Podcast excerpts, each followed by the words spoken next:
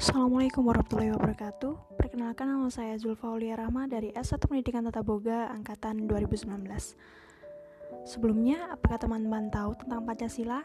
Pancasila itu bukan hanya lima kalimat yang asal dilafalkan dalam upacara Pancasila lahir dari pemikiran tokoh-tokoh terdahulu Dimusyawarahkan dengan seksama karena Pancasila adalah ideologi negara kita Apa itu ideologi? Ideologi adalah berasal dari bahasa Yunani yaitu ideas dan logos yang berarti pemikiran, ilmu, cara pandang, dan cita-cita.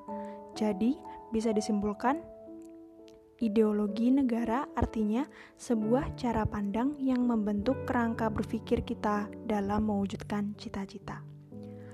Pancasila sebagai ideologi negara berarti seluruh warga negara Indonesia menjadikan Pancasila sebagai dasar sistem kenegaraan.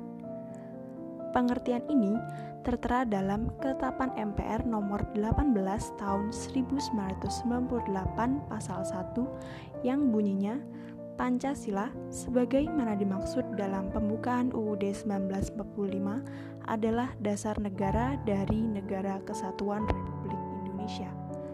Harus dilakukan secara konsisten dalam kehidupan bernegara.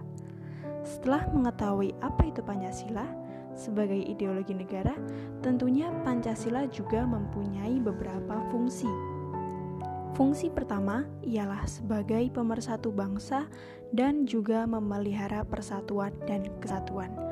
Fungsi kedua yaitu mengarahkan dan memotivasi bangsa untuk mencapai cita-citanya. Fungsi ketiga ialah sebagai identitas bangsa.